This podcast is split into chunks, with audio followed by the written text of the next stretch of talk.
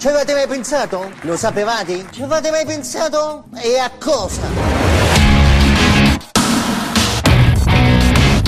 Ciao, stai ascoltando Pillole di Bit.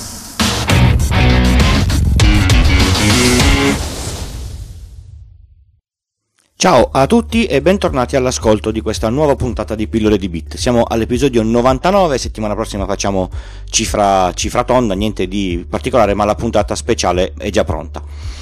Già che ci siamo vi ricordo subito i link eh, che servono per contattarmi sul sito pillole di bit col punto prima dell'it trovate tutte le informazioni, la mail, il gruppo Telegram, trovate anche un link nuovo a un sondaggio. Ho fatto un, un, sondaggio completamente anonimo su Google Form e se lo compilate mi fate una, una, una grossa cortesia, sono proprio curioso di sapere alcune informazioni. Siate sinceri, tanto non saprò mai chi ha, ha scritto cosa. Poi in, in una delle prossime puntate magari metto i risultati più interessanti. Vi ricordo che ci sono ancora un po' di, di, adesivi, se compilate l'altro form con la richiesta di adesivi e fate la, la donazione ve li spedisco direttamente a, a, casa e se non volete gli adesivi ma volete solo fare una, una, donazione ovviamente io sono ben contento per coprire le spese del podcast, potete farlo con Satispay o con PayPal. Bene, partiamo con l'argomento di oggi. L'argomento di oggi è la, mm, la nuova legge che è stata votata dal Consiglio dell'Unione Europea sulla questione del contenuto su internet, del copyright, della link tax, eccetera. Io farei alcune premesse prima. Innanzitutto io qua non parlo di politica, io parlo solo di cose che ci toccano praticamente, quindi non vado a dire eh, quel partito piuttosto che quell'altro, sono informazioni che sono uscite, potete informarvi voi benissimo lato, lato politico. Direi che bisogna partire dal fatto che internet era, perché ormai era, non lo è più tantissimo, una rete per scambio di informazioni completamente libera, chiunque poteva scrivere qualunque cosa e mandarla a chiunque volesse. La politica ha snaturato questa cosa di internet per svariati motivi e ci troviamo con alcune cose che limitano parecchio l'utilizzo della rete così come la, la conosciamo ora. Per esempio negli Stati Uniti non c'è più la net neutrality e di questa cosa potete riascoltarvi la puntata che avevo fatto qualche settimana fa. In Australia c'è una legge che vieta la, la crittografia nelle comunicazioni tra persone, roba un po' difficile da controllare, ma comunque una, una legge c'è. La Russia ha, sta pensando, sta progettando il bottone rosso della disconnessione da internet. C'è qualche cosa che non va, schiaccio il, il bottone, cade tutta la rete. In Cina c'è il grande firewall, il filtro dei contenuti che filtra tutto quello che c'è su internet per il miliardo e mezzo, miliardo e, e, e 700 milioni di, di, di, cinesi. Insomma, ormai ogni piattaforma, cioè ogni stato, ogni gruppo di stati ha fatto la sua legge. Ah sì, mi sono dimenticato, se volete sapere dettagli sul grande firewall in Cina, ascoltate Rishow c'è una puntata dedicata a, a, questa cosa qua, fa pensare parecchio. Torniamo. Allora, ovviamente internet è un posto dove si possono fare cose legali o non legali. Bisogna anche sapere che queste cose si, si possono fare sul marciapiede sotto, sotto casa, si può fare roba legale oppure no, in autostrada, da qualunque parte si possono fare cose che vanno bene e, e cose che la legge vieta. Ovviamente violare il copyright è, è reato, quindi se io voglio diffondere la partita di calcio che sto vedendo su Sky con un accrocchio e la voglio mandare ai miei 10.000 follower su YouTube, non va bene perché non si deve fare, perché c'è chi ha pagato per avere quei diritti e quindi è corretto che tutte le persone che vogliono guardare un evento un, un qualche cosa protetto da un, da un diritto devono dare il loro obolo. È la stessa cosa dei film, eccetera, eccetera. Quindi violare il copyright non si fa. Un'altra cosa è corretto che la gente che lavora venga correttamente pagata. Se io faccio il giornalista e scrivo degli articoli e l'editore non mi può dare dei soldi perché li pubblica su internet e non ha nessun tipo di ritorno economico, ovviamente il giornalista non, non può più provvedere alla sua sussistenza e quindi deve fare un altro mestiere.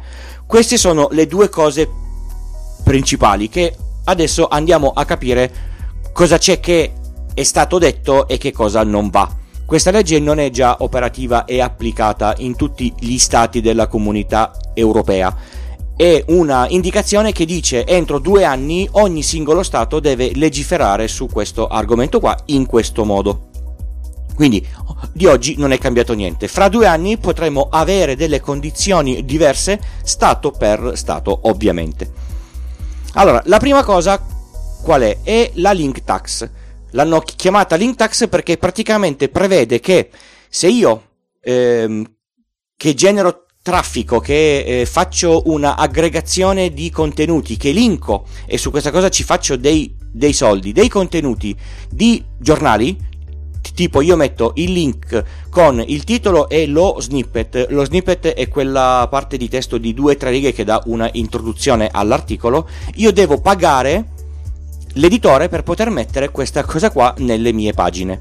Questa cosa è stata fatta essenzialmente per, per google perché google è una bellissima e grandissima mucca da mungere e con google news genera su se stesso tantissimo traffico. Peccato che nessuno abbia pensato che è grazie a Google News che arrivano un sacco di eh, visitatori sui siti dei giornali è grazie alla ricerca di Google che arrivano un sacco di visitatori sui giornali e quindi il fatto che io editore dico tu Google che indicizzi la, la mia roba ci fai dei soldi sulla mia, mia pelle mi devi pagare io potrei tranquillamente dire Google senti non mi indicizzare più io vivo del mio traffico normale. Invece no, si, si, chiede a Google che genera del traffico di pagare per il traffico che è stato generato. Tenete conto che sui giornali quello che fa soldi è sono io che arrivo, leggo l'articolo e vedo le pubblicità o ci clicco sopra. A, a meno che io non voglia pagare, ecco. A questo punto Google cos'è che potrebbe fare? O comunque un aggregatore qualunque di informazioni dice, ah sì, sai, sai, sai che c'è? Io chiudo Google News. Lo ha fatto in un altro paese, se non erro, la, la, la Spagna, ed è successo che gli accessi ai siti dei giornali sono crollati in una maniera bestiale. Quindi magari magari è merito di Google se arriva del traffico sui siti dei giornali e non è Google che vuole fare dei soldi su questa cosa qua. Google comunque fa i soldi per i, per i fatti suoi in un sacco di altri modi oltre che fare soldi dal traffico che, che, che passa dai, dalle, dalle sue pagine.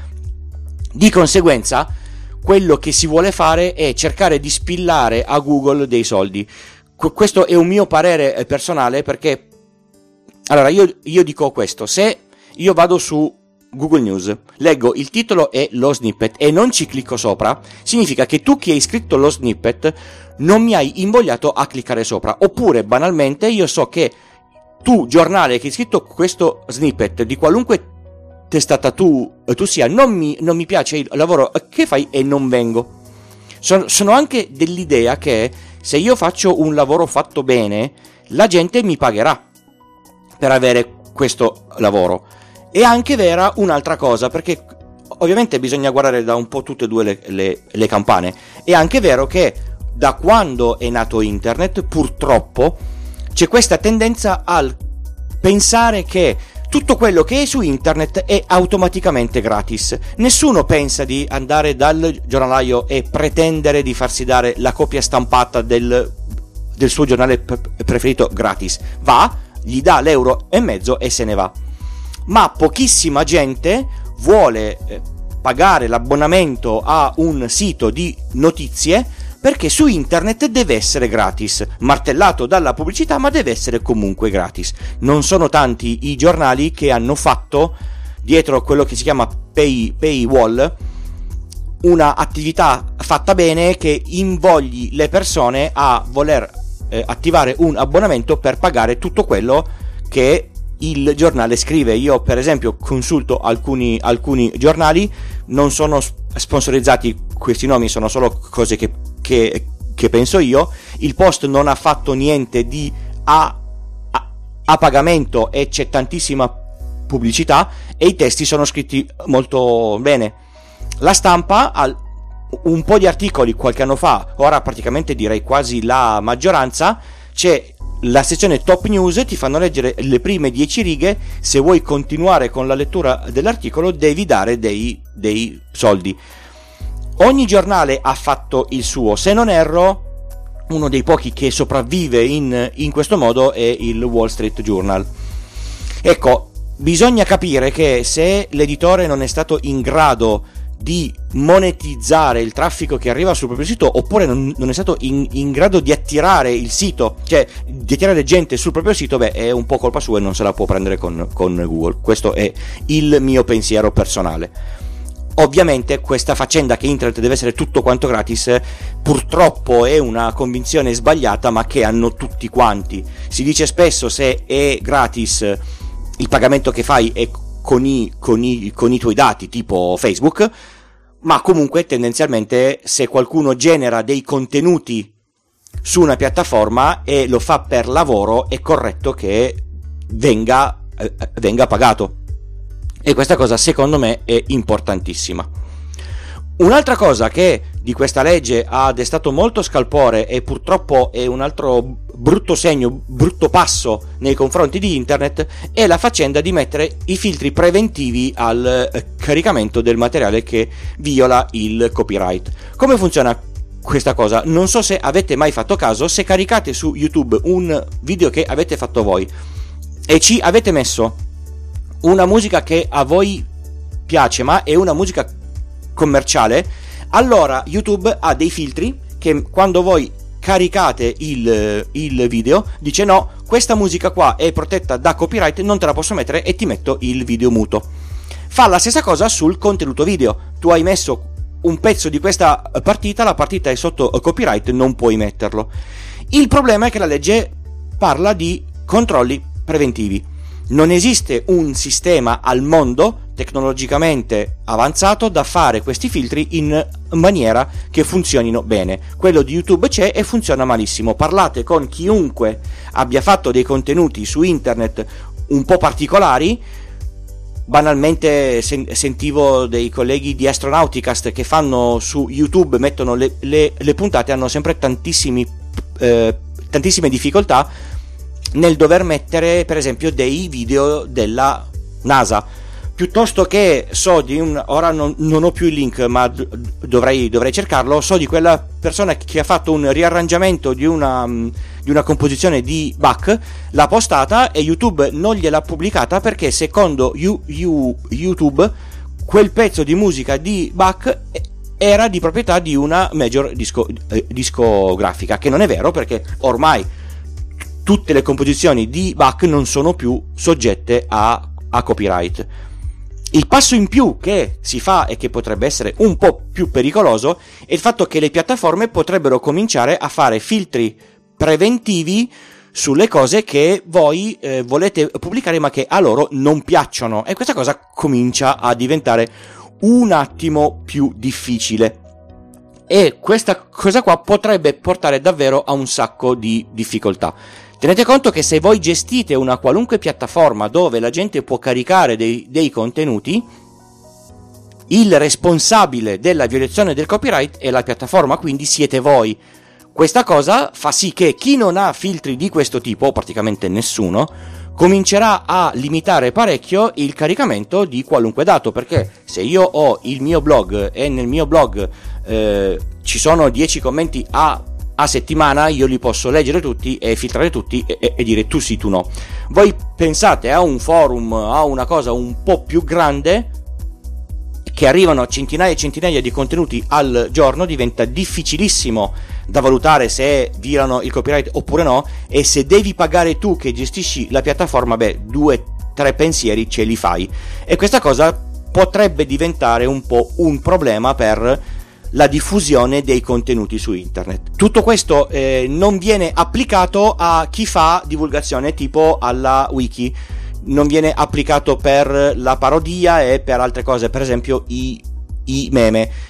La parte più difficile è che comunque, per esempio, un meme contiene delle eh, cose protette da copyright con un, con un testo sopra io non penso che ci siano dei filtri in grado di distinguere un meme da un non meme. L'intelligenza artificiale c'è, ma non è ancora tanto intelligente, quindi queste cose ancora non riesce a farle. Bene, dopo che vi ho parlato per un quarto d'ora di tutta questa roba qua senza aver detto una cosa di, di bit, direi che innanzitutto vi ricordo, anzi se non lo sapete vi informo che ho fatto un, um, un nuovo podcast che si chiama A, a Torino che è per chi vuole venire a farsi un giro turistico per la città. Esce due volte al, al, mese e vi presenta un po' le cose che si possono fare, si possono visitare, dove si può mangiare nella città. Quindi se vi interessa potete andare sul mio sito www.iltucci.com slash a Torino tutto attaccato e a questo punto potete ehm, eh, accedere al feed del, del, del nuovo podcast. Se vi, se, vi, se vi piace, ve lo potete mettere nella vostra app di podcast o parlarne con amici e, e, e, e parenti e ascoltarlo. Mi farebbe molto molto piacere. Ed ecco qua il tip della settimana. Continuiamo a parlare di Windows.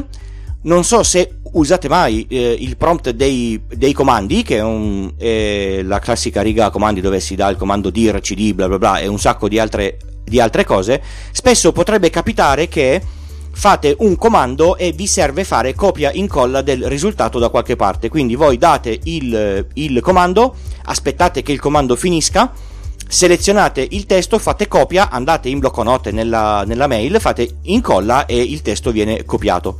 Se voi invece fate comando spazio pipe, che è il tasto che si fa con il maiuscolo sopra la barra che sta sopra al tab, e scrivete clip, il, l'output del comando non viene visualizzato nel prompt del, del, DOS, ma viene direttamente memorizzato nella clipboard. Di conseguenza andate dove dovete, fate CTRL V oppure tasto destro incolla e incollate il risultato di questo comando.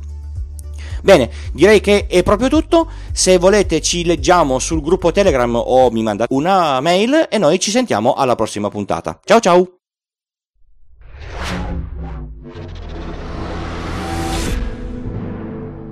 This podcast is edited with producer. Discover more at ultimedia slash producer, ulti.media slash producer, P-O-D-U-S-C-E-R.